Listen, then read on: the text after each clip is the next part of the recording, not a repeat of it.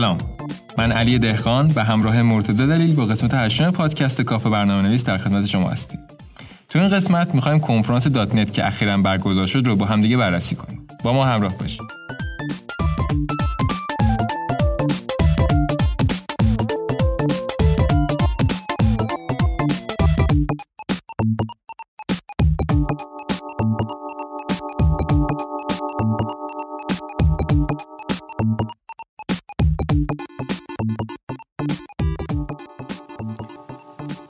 مرتضی از کنفرانس dot net چه خبر؟ ویدیوها رو دیدی؟ دیگه شروع کن دیگه خودت بگو که در مورد چیا صحبت کردن و اهم اون موضوعاتشون چی بوده؟ خب من حدود 70 تا ویدیو دیدم توی یعنی ندیدم پیدا کردم تو یوتیوب که از اینا مثلا حالا اوایل همشون رو دیدم ولی سی چهل تاشو کامل دیدم. کلا امسال کنفرانس dot net معرفی dot net core 3 بود. دو چون همزمان بود با منتشر شدن Visual Studio جدید 2019 و dot net core 3 بعد کلا حالا فکر کنم خیلی بدونن این کنفرانس به شکل virtual هست یعنی اینکه خود مایکروسافت یه استودیویی داره اونجا میان و که افرادی که متخصص هستن یا مثلا رهبری تیمی هستن و اینا صحبت آره مثل کنفرانس Google I/O اینا نیست که مثلا آره یه جایی باشه. داشته باشه آره. و اینا. بعد یه ویژگی هم داره که خیلی از افرادی که سخنرانی می‌کنن حالا حتما تو استودیو نیستن با مثلا از راه دور با کامپیوتر باشون ارتباط برقرار می‌کنن پشت وبکم مثلا از محل کارشون در مورد یه پروژه یا کاری صحبت می‌کنن کلا کنفرانس حالا شروعش حالا من ترتیب ویدیوهاش نمی‌دونم. ترتیب ارائهش همینجوری بوده اگه live می‌دیدیم یا نه. ولی طبق معمول در مورد این شروع شد که dot net چی هست و چرا پرطرفداره گفتن که حالا توی بگیم یکی از ارائه ها اولیاش در مورد این صحبت کردن که dot net یک پلتفرم همه فن حریفه برای تولید همه جور برنامه حالا رو دسکتاپ وب موبایل cloud بازی ها اینترنت اشیا هوش مصنوعی تو همه این زمینه ها یه راه حلی ارائه داده. بعد حرفایی هم که می‌زدن حالا طبق همین حرفا و گذشته که ما می‌دونیم این بودش که مایکروسافت کلا روی رشد dot net core خیلی سرمایه گذاری کرده و خیلی هم مانور میده. گفتن تو همین ارائه که تعداد توسعه دهندگان فعال dot net core بالای یک میلیون نفر تو جهان هستش. در مورد فریم open source بودن این فریم صحبت کردن و یه اشاره هم حالا یه جا که نه چند جا روی Visual Studio بود که می‌گفتن این محیط به دلیل اینکه حالا کد نویسی توش خیلی راحت هست و خیلی هم داره. حالا چه کسی که باش کار کردن چه کار نکردن همه اینو میگن که محیط Visual Studio محیط خیلی خوبیه. به خاطر این این محیط و اینکه کاراییش تو این چند سال افزایش پیدا کرده نوع تستاش و کاری که انجام میده همه اینا نشون میدادش که چیزی که اینا می‌گفتن اینکه dot net داره پیشرفت می‌کنه و درجا نمی‌زنه مثلا با open source شدنش و version ایی که روی حالت dot net core داره میده. توی یکی از ارائه ها در مورد microservice ها صحبت شد که روشی تازه برای توسعه سریعتر اپلیکیشن هاست. مثلا اگه تیمای بزرگ روی پروژه کار کنن که باعث میشه که نگهداری یه پروژه تو طول زمان خیلی راحتتر و بهتر باشه.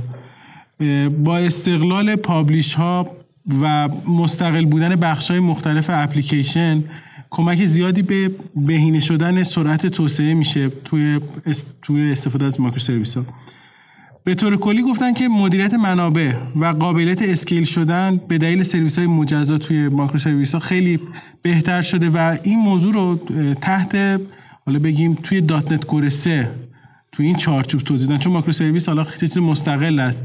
framework ی است که داریم کار می‌کنیم. در مورد Kubernetes و موارد حالا framework ها چیزهای مختلف صحبت شد که ما توی پادکست قبلیمون بهش اشاره کردیم. در نهایت هم گفتن که توی .NET Core 3 برخلاف version قبلی خیلی زیاد روی اهمیت microservice ها سرمایه گذاری شده. یعنی راه حل های زیادی توی این نسخه وجود داره.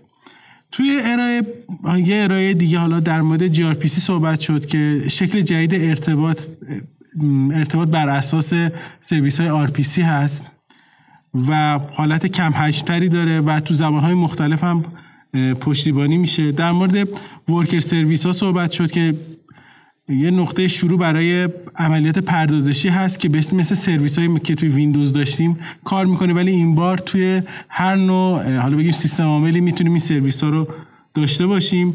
توی ویژوال استودیو اومدن یه تمپلیتی ساختن که این مدل پروژه ها رو می‌تونیم به راحتی بسازیم و فعالش کنیم تو سطح سیستم که پاسخگو باشه.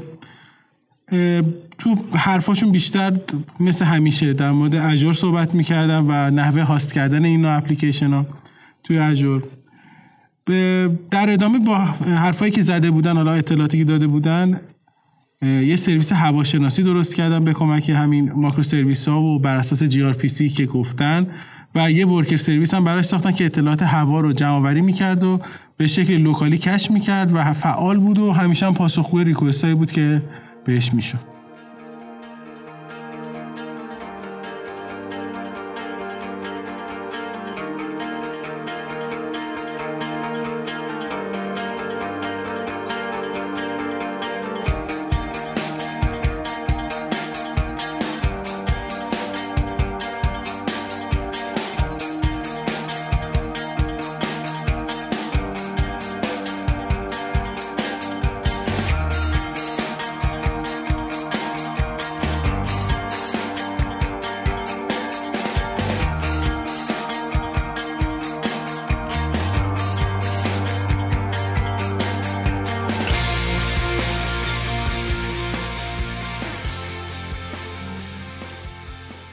در مورد کنفرانسشون من از یه نوع ارائهشون خوشم اومد و اونم این بود که یه اپلیکیشن آب و هوا بود که هر کسی که حالا یه سری از feature های مهم اون پلتفرمش رو می‌خواست ارائه بده دمو کنه تحت قالب همون اپلیکیشن ارائه می‌داد. و خب توی ویدیو که می‌دیدم آخر اون ویدیو در واقع که ویدیو از خود کنفرانس بود آخرش یه اپلیکیشن آب و هوا داشتن که یه چیز تقریبا کاملی بود که هر کسی از هر پلتفرمی حالا می‌خواد چه می‌دونم .NET Core باشه می‌خواد Windows Form باشه هر کسی میومد روی اون کار می‌کرد حتی خب. روی IoT هم اومده بودن تهش آره. با LED ساعت درست کردن هوا رو گزارش می‌داد و گفته بودن که همش با سی شارپ نوشته آره. شده خب در مورد Xamarin فکر کنم قطعا صحبت شده دیگه چون من هر بار که کنفرانس های .NET دنبال می‌کردم یه تیکه ای از Xamarin هم اون تو حتما بوده چون سرمایه گذاری خیلی زیادی ظاهرا مایکروسافت روی Xamarin هم کرده. چند تا ویدیو بود ارائه بود در مورد Xamarin با زمانهای مختلف. حالا من خلاصه بگم چیا گفتن. خیلی چیز خاصی اتفاق نیفتاده بیشتر مانور می‌دادن روی اینکه به کمک .NET و کتابخونه هایی که حالا در .NET وجود داره شما می‌تونید راحت اپلیکیشن برای iOS و اندروید بنویسید. استفاده از مکانیزم shared library که توی .NET وجود داره تو Visual Studio می‌تونیم پروژه مشترک درست کنیم و استفاده کنیم. توی هر مدل اپ هایی که با Xamarin میشه نوشت حالا iOS یا اندروید قابل استفاده یعنی اینکه ما می‌تونیم توی پروژهمون یه دونه مثلا پروژه Xamarin داشته باشیم بغلش پروژه front وبسایتمون هم باشه که جفتشون از یک class library مشترک استفاده دقیقاً دقیقاً. hot reload رو معرفی کردن که توسعه رو سریعتر می‌کنه. ما به همون لحظه که داریم کد می با save کردن می‌تونیم تغییراتمون رو روی device مون یا حالا اون device virtual مون ببینیم. تو حالا این چیزی که در هواشناسی گفتی برای همین هم صدق می‌کرد با ویژوال استودیوی که روی مک داشتن. همین اپ هواشناسی رو با زامارین اومدن ایجاد کردن بعد توسعهش دادن. به این نکته بازم مثل سال قبل اشاره شد که به کمک زاماری ما 100 درصد توانایی های API اندروید و iOS رو می‌تونیم پیاده سازی کنیم. این حرف در حد ادعاست یا واقعا همچین چیزی عملیه. ببین طبق ادعایی که خودشون کردن 100 درصد APIش قابل پیاده سازیه و اگه اپ نوشته باشی با زامارین خودت متوجه میشی که انقدر ساختار شبیه اون چیزی است که تو جاوا داریم و انقدر اون کلاسایی که استفاده می‌کنی شبیه همون چیزی است که توی جاوا مثلا با اندروید استفاده می‌کنی که چیز دور از ذهنی نیست ارتباط با سخت افزارم تا اونجایی که من می‌دونم تقریبا شبیه همون چیزی هستش که توی اندروید ما تو کد استفاده می‌کنیم. خب بازم ارائه داشتم زمانی یه دونه نبود همونطور که گفتم. توی یکی از ارائه دیگهش توی در مورد زامارین بیشتر در مورد اندروید صحبت کرده بودن. مثلا حدود نیم ساعت فقط در مورد که اندروید ده چی هست و چه ویژگیهایی داره صحبت کردن. در مورد جت پک صحبت کردن. گفتن که مجموعه از پکیج های پیشنهادی اندروید هست که بتونیم اپای با کیفیت تولید کنیم. چهار دسته هستش اپایی که توی جت پک توی این Jetpack وجود داره. دسته هایی که بر معماری هستن. دسته بر رابط کاربری که مثلا recycler مثلا. حالا یه چیزی که مربوط UI هستش اون تو هست. دسته مربوط به behavior که مربوط به اینکه اپ ما چه رفتاری داره. مثلا انیمیشن توش داره یا چیزای شبیه این. و دسته مربوط foundation که چیزهایی که معمولا همه اپ ها بهش نیاز دارن کتابخونه هایی که به این شکل هستن. در مورد AndroidX صحبت شد که از روی مثلا Android extension اومده. در مورد اینکه چه ربطی داره به Android support library که قبلا وجود داشت. و در نهایت هم در مورد material صحبت کردن که گفتن چی هست و اصلا component material چی هست و چه چیزایی میشه باهاش تولید کرد.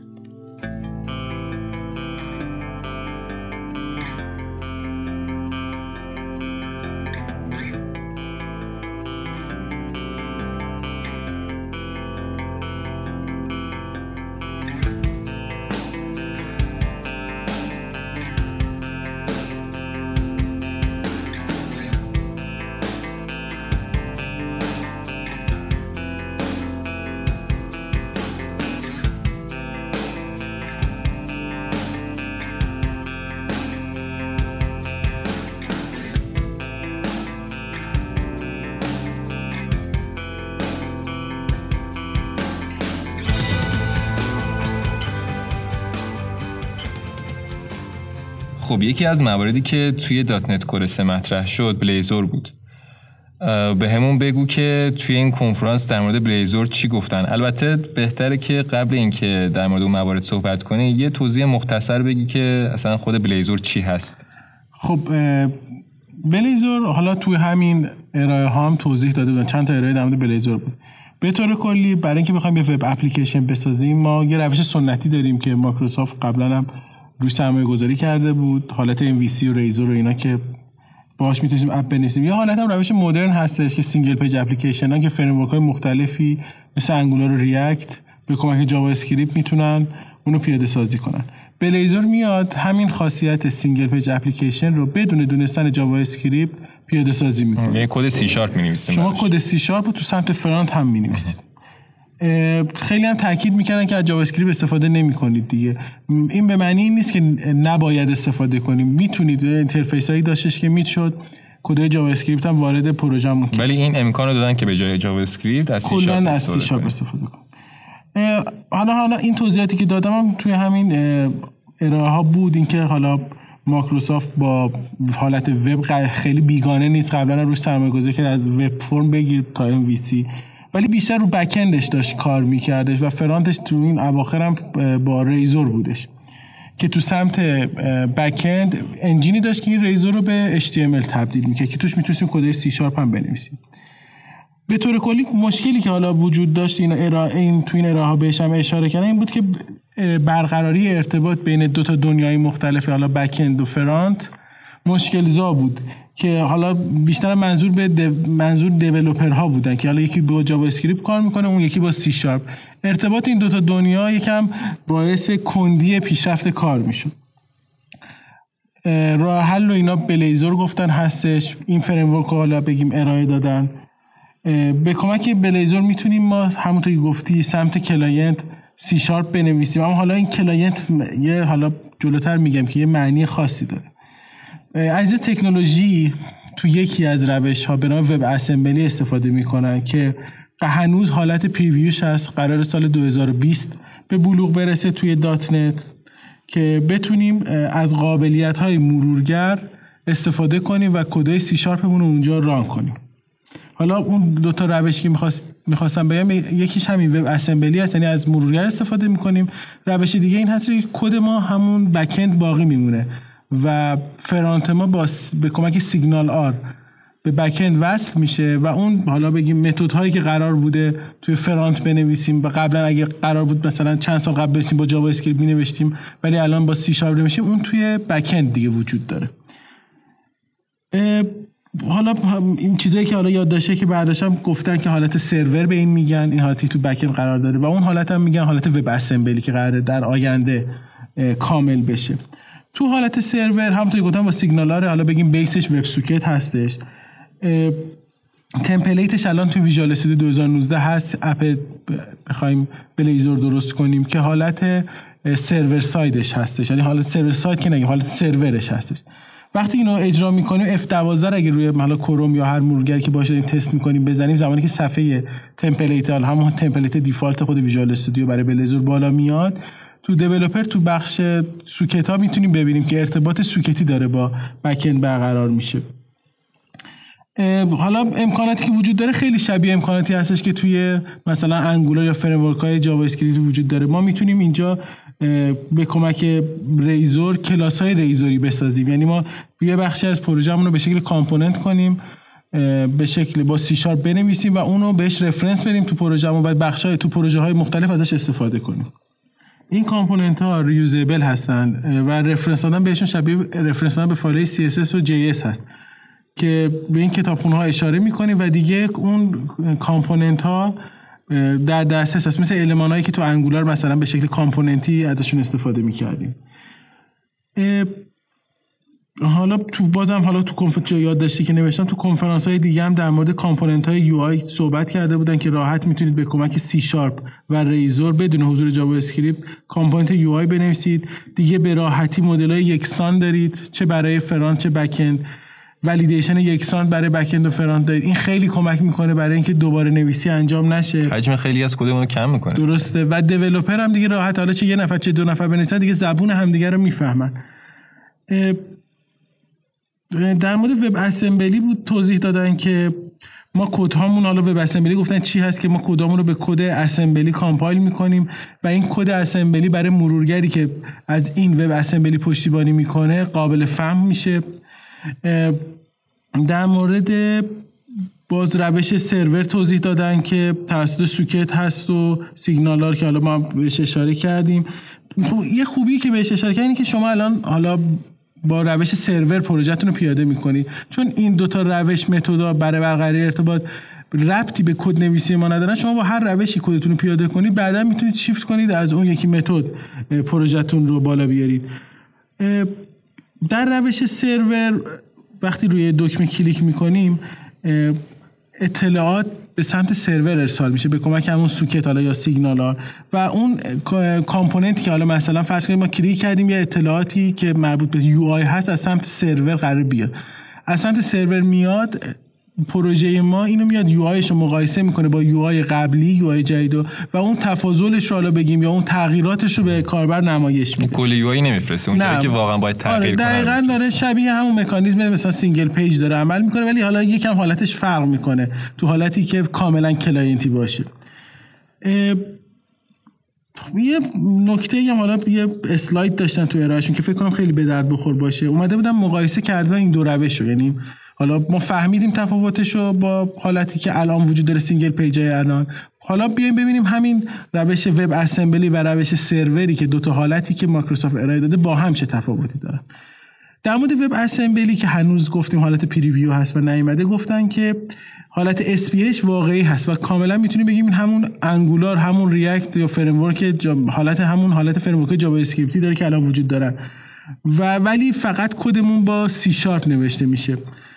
این حالا اینو جزء میگیم حالا فوایدش گفتن. فایده دیگهش می‌تونیم بگیم که از resource های سمت client استفاده می‌کنه و از حالت آفلاین هم پشتیبانی می‌کنه مثل فریم های دیگه یعنی می‌تونیم به راحتی اپ های PWA باش بنویسیم. عیبش این هستش که بازم حالا عیبشم خیلی شبیه همین فریم های فعلیه که حجم دانلودی اون حجم اولیه که سایت میاد بالا زیاد هستش. حتما نیاز به WebAssembly روی مرورگر هستش که اینو پشتیبانی کنه و اینکه هنوز وجود نداره. اصلا یعنی حالا یعنی framework کاملش که به این .NET ارائه کرده بس این تو سال آینده دو تو سال 2020 بیرون میاد. فواید حالت سمت سرورش این هستش که سایز دانلودمون کمتره طبیعتا چون خیلی از کدهامون سمت سرور هست و بالا اومدن سایت سریعتره.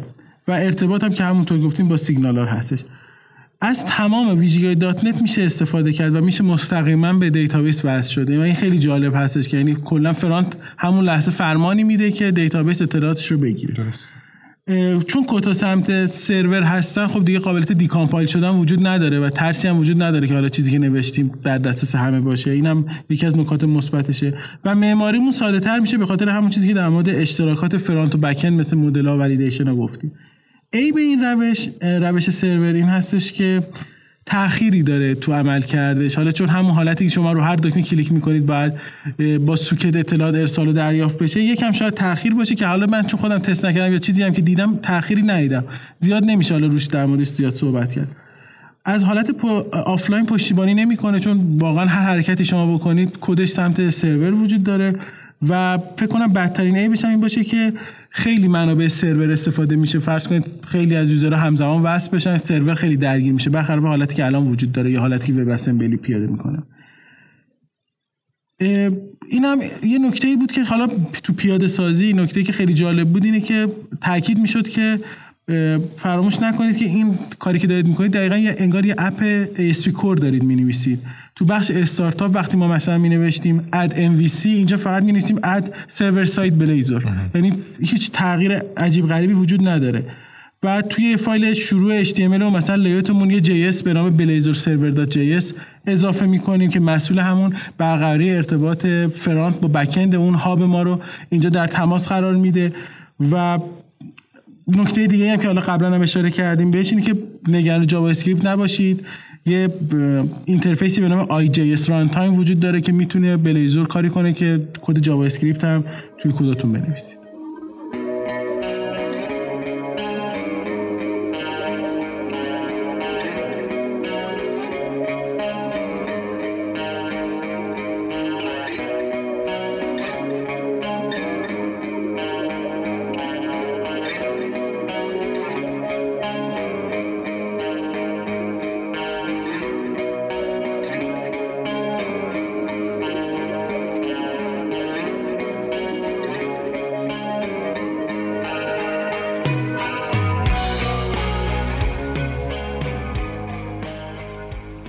به نظرم نوبتی هم باشه باید در مورد خود سی شارپ و ویژگی جدید سی شارپ توی version 8 صحبت کنیم. اینجا من یه دونه کنفرانس حالا کنفرانس که یه دونه ارائه بود که در مورد سی شارپ 8 بود. خیلی حالا تغییرات بزرگش که انجام شده بود یکیش امن‌تر شدن استفاده از reference type های nullable بود. حالا در ادامه میگم چیه. در مورد async stream ا صحبت کرده بود در مورد سویچ جدید و یه نوع index گذاری هم برای استفاده از آرایه ها بود که حالا تو ادامه بیشتر در مورد صحبت می‌کنم. فکر کنم یه ویدیو نبود دو تا ویدیو بود که توی در مورد سی شارپ بود. حالا من کلش رو تو یه بخش میگم. در مورد مفهوم null صحبت کرده بودن که null از کجا اومده؟ گفتم 53 4 سال قدمت داره. null رو به سیاه چاله تشبیه کردن که معلوم نیست اصلا object null چی هست و از کجا اومده. برای حالا این قابلیتی گذاشتن یه قابلیت warning ه. گفتن که اگه توی فایل csproj تون یه tag nullable اضافه شده شما باید اونو enable کنید. دیگه از این به بعد می‌تونید مشکل reference type هایی که null هستن رو برطرف کنید. نحوه کارم اینه که می‌بینیم یه warning ی می‌بینیم که جاهایی که مقدار null به reference type های غیر null نسبت داده شده اون warning به ما میگه که این مشکل وجود یعنی داره. چیزایی که میگه قبل از compile time دیگه. آره تو حین کد نویسی هستش در مورد لیست async صحبت شد که حالا چطور می‌تونیم یه شمارنده به شکل async داشته باشیم؟ خروجی method و جوری حالا خروجی method ی که حالا این شمارنده بود یه interface جدید بود به نام IAsyncEnumerable حالا چون نمی‌تونم رو کد نشون بدم اگه ویدیو رو ببینید خیلی قشنگ توضیح داده بودن. که حلقه با تاخیر 5 ثانیه‌ای بود که پیمایش می‌کرد و این قابلیت رو به این روش معرفی کرده بودن. در مورد سویچ صحبت کرده بودن که سویچ جدید قابلیت جدید داره که حالا ما قبلا سویچ که میذاشتیم یه مشکلی که وجود داشتیم خیلی محدود بود دیگه. یه متغیر می‌دادیم می‌گفتیم این حالت ها هست. خیلی می‌تونیم کارهای پیچیده تری باهاش انجام بدیم. سناریوهای پیچیده ای می‌تونیم تعریف کنیم که سویچ برام انجام بده. و یه مثالی هم که خودی زده بود برای dependency injection از سویچ استفاده کرده بود که مثلا یه method یه interface ILogger داشت پیاده سازی چند تا پیاده سازی درست کرده بود. مثلا یه دونه log رو database log روی کنسول و اینا. بعد اومده به کمک سویچ این حالتهای مختلفش رو انتخاب می‌کرد که موقع log کردن به method log می‌گفتیم که کدوم پیاده سازی رو می‌خوایم و این سویچ تنظیم می‌کرد که از کدوم استفاده کنه. قابلیت بعدی در مورد نحوه جدید دسترسی به index های یک آرایه بود که ما می‌تونیم حالا روشی که قبلا استفاده می‌کردیم بود که من فرض کرده بودن چیزی که نمایش داده بودن یه آرایه به نام ورد درست کرده بودن براکت جلوشه و مثلا عدد یک داخلش هست. این یعنی ما به ایندکس اول این آرایه دسترسی می‌تونیم داشته باشیم. الان اومده بودن اومدن اینو نشون دادن که ما با یه علامت حتی که هست همین علامت توانی که استفاده می‌کنیم می نویسیم مثلا به جای یک می نویسیم حت یک. حد قبل از یک. حد قبل. این میاد عنصر آخره. آرایه رو بهمون برمیگردونه. بعد مثلا میایم می نویسیم تو bracket دو تا نقطه می‌ذاریم. دو تا نقطه کنار هم. این میاد همه عناصر آرایه رو بهمون برمیگردونه.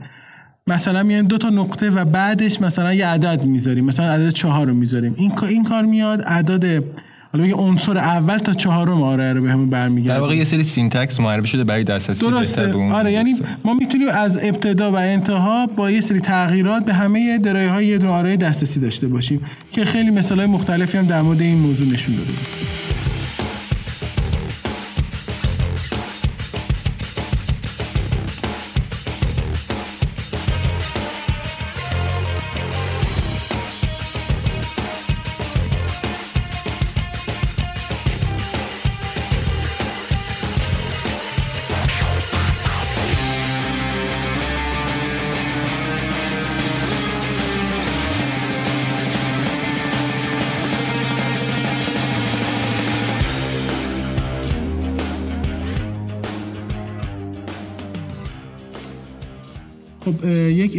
مورد توسعه مدرن اپلیکیشن های desktop با .NET Core بود که راه های زیادی در مورد مدرن کردن یه اپلیکیشن وجود داره و این توضیح دادن که این فقط به ظاهر اپلیکیشن ربط نداره بلکه به نحوه کارکرد و performance و حتی نحوه توسعه اون بستگی داره. در مورد deploy کردن و analyze کردنش صحبت شد. بعد گفتن که چرا اصلا باید به .NET Core برای حالت desktop اهمیت داد؟ چرا انتخاب مناسبی هست؟ و یه نکته هم که روش تاکید داشتن که چرا چطور می‌تونی به .NET Core update کنی و چرا این کار مهم هست؟ اهمیت این موضوع به این دلیله که ما الان راه حل هایی برای راه حل های ساده تری برای انتقال از .NET Core قدیمی به ببخشید .NET قدیمی به .NET Core فعلی داریم. ولی تو سال آینده چون فقط یه .NET ما داریم یعنی .NET Core version 5 تولید میشه. سویچ کردن شاید از .NET 3 به .NET 5 خیلی ساده تر باشه و کار خیلی زیادی نخواد. و اگه ما بخوایم برنامه‌مون رو نگه داریم برای سال بعد برای که .NET قدیم به .NET 5 بریم یه کار خیلی زیادی باید انجام بدیم. در مورد این صحبت شد که توی .NET Core جدید ما می‌تونیم application self-contained بسازیم که مستقل از محیط اجرا باشه. کل اپلیکیشن می‌تونه یه فایل اجرایی باشه. که قبلا همیشه این امکان وجود نداشت. سایز خروجی اپلیکیشن تولیدی کوچیکتر شده و در نهایت هم یه دموی از ایجاد یه app .NET Core نشون دادن و اینکه چطور analyze روش انجام میدن. در ادامه یک ارائه بود برای معرفی SignalR جدید. اول توضیح دادن که اصلا SignalR چیه و همون حالت حالا بگیم خلاصش این حرف هستش که راه حل هایی هست که ارتباط socket ی رو همیشه برقرار نگه میداره. و یه پروژه hello world حالا تو این ارائه چیز خاصی نسبت به قبل نبود. یعنی همون SignalR همون کاری رو می‌کرد که سال قبل می‌کرد یا سال قبلتر می‌کرد. فقط توی حین ارائه گفتن که یه ویژگی اضافه شده روی Visual Studio که ما right click اگه بکنیم روی پروژه یک آیتم به نام Add Client-Side Library به وجود اومده که اون رو اگه انتخاب کنیم می‌تونیم پروژه های سمت client هم حالا بگیم کتابخونه های سمت client هم به پروژهمون اضافه کنیم. مثلا از ام و بله. مثلا SignalR اومده کتابخونهش از اونجا اضافه کرد و یه توضیح هم داد که حالا اسمش عوض شده قبلا ASP SignalR بود. الان شده مایکروسافت استش SignalR کلا فکر کنم چون تغییر خیلی زیادی نداشت فقط به همین اشاره کردم و قشنگ یه پروژه مثال همیشگی SignalR هم اجرا کردن و ارتباط بین client و سرور رو به کمک socket نشون دادن. در مورد ویژگی های Visual Studio جدید صحبت کردند که مثلا اینکه امکان Live Share رو توضیح دادن. که چطور می‌تونیم با یه لینک ساده صفحه کدنویسی خودمون رو share کنیم و قشنگ این حالت چند تا cursor ی که توی صفحه دیده میشه که یه نفر دیگه داره کارا رو edit می‌کنه قشنگ قابل دیدن بود. البته این ویژگی فکر کنم قبلا توی Visual Code اضافه شده بود که بله توی آره تو Visual Studio این الان هستش. در مورد refactor کردن کد صحبت شد اینکه hint ها و bulb ها کامل تر شده یه سری trick و ترفند برای debug کردن گفتن. یه نکته خیلی جالب در مورد breakpoint گفتن که ما breakpoint ی که می‌ذاریم و data یی که می‌گیریم. مثلا یه مثال زدش گفت که ما تا, تا الان ما یه لیستی اگه می‌خواستیم breakpoint روش بذاریم و debug کنیم وقتی که breakpoint رو گذاشتیم پروژه رو اجرا می‌کردیم breakpoint روی برنامه روی breakpoint متوقف میشه اگه موسمون رو روی اون آیتم میبردیم مثلا فرض یه لیستی بود با هزار تا آیتم اگه اون باز می‌شد هزار تا اسم اون تایپ اون آیتم رو می‌دید بعد دوباره بعد روش می‌رفتیم کلیک می‌کردیم تا اون تایپ باز بشه نشون بده که این object توش چی هست. گفت این مشکل اومدن حل کردن با این روش که ما کافی روی object ی که این لیست ازش ساخته شده روی property که بهش علاقه داریم که دیده بشه بیام یه attribute به نام DebuggerDisplay بذاریم. رو اون property.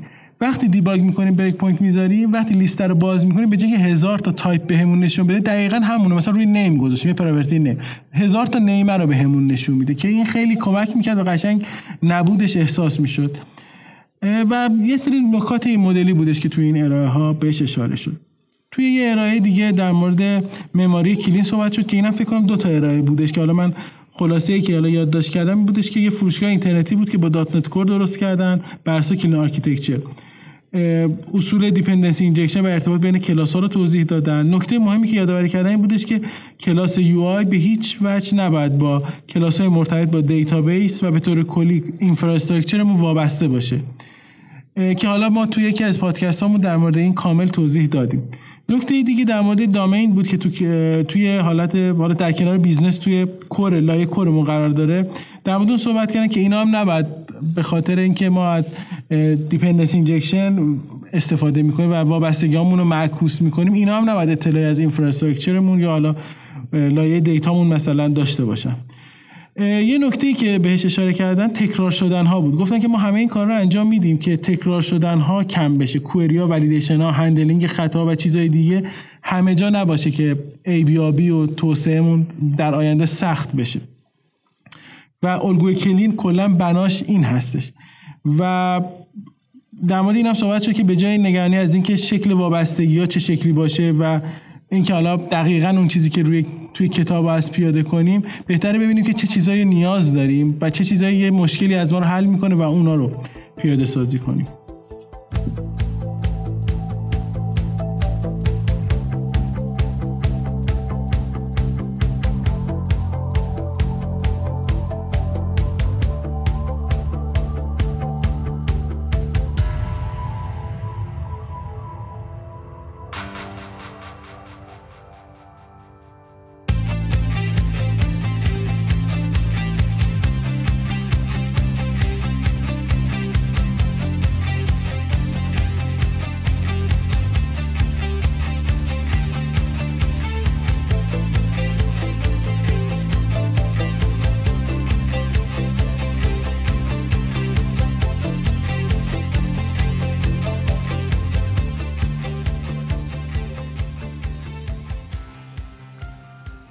خب به نظرم تا اینجای پادکست قسمت های اصلی و مهم کنفرانس رو پوشش دادیم اگر موافق باشی از اینجا بعد دیگه اون قسمت هایی که تو کنفرانس شاید حالا کم اهمیت تر بودن و به صورت خلاصه مرور کنیم با هم دیگه.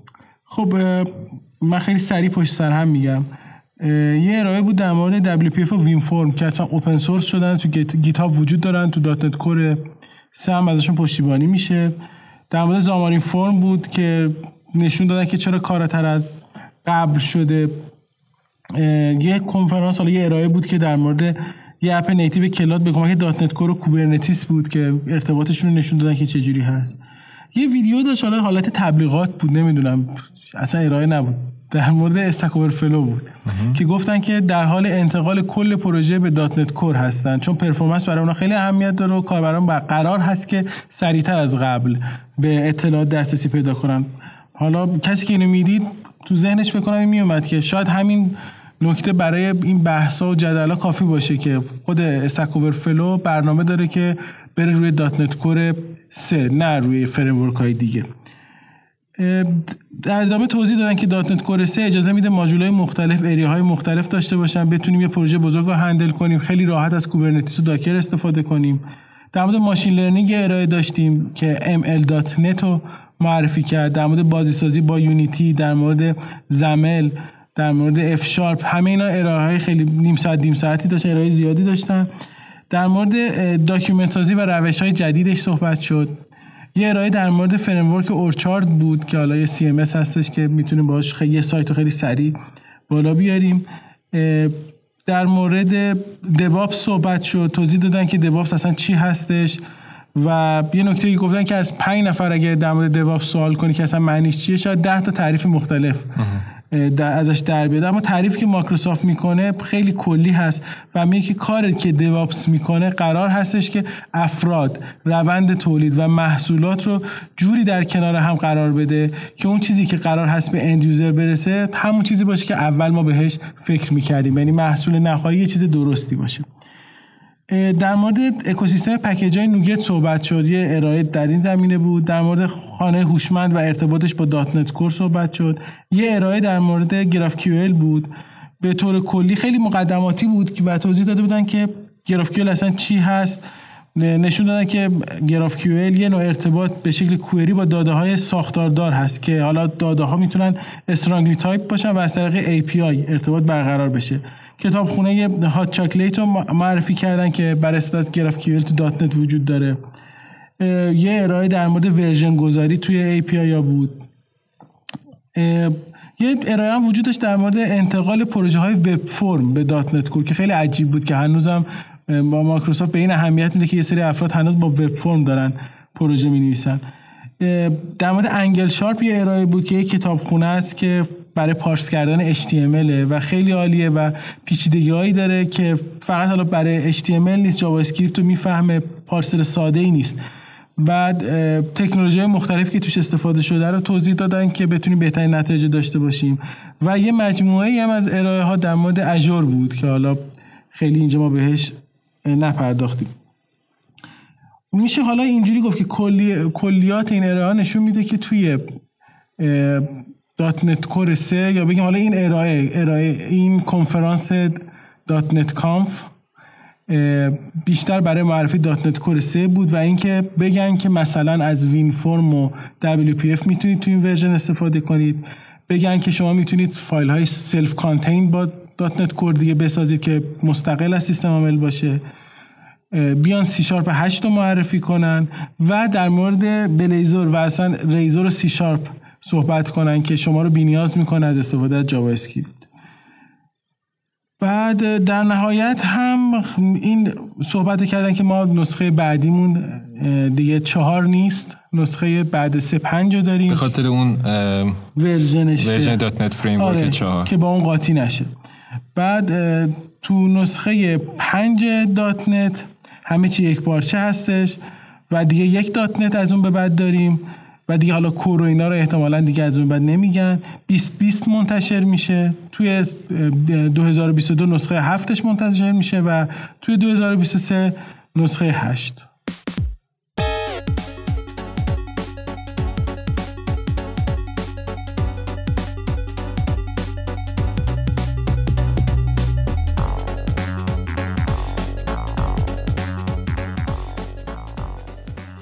یه قسمت دیگه از پادکست کافه برنامه نویس هم تموم شد. امیدوارم از مطالبی که گفته شد استفاده کرده باشین. ما رو توی توییتر و تلگرام دنبال کنین و نظراتتون رو حتما برای ما بفرستید و ممنون میشم اگه این پادکست رو به دوستاتون هم معرفی کنید تا پادکست بعدی خدا نگهدار.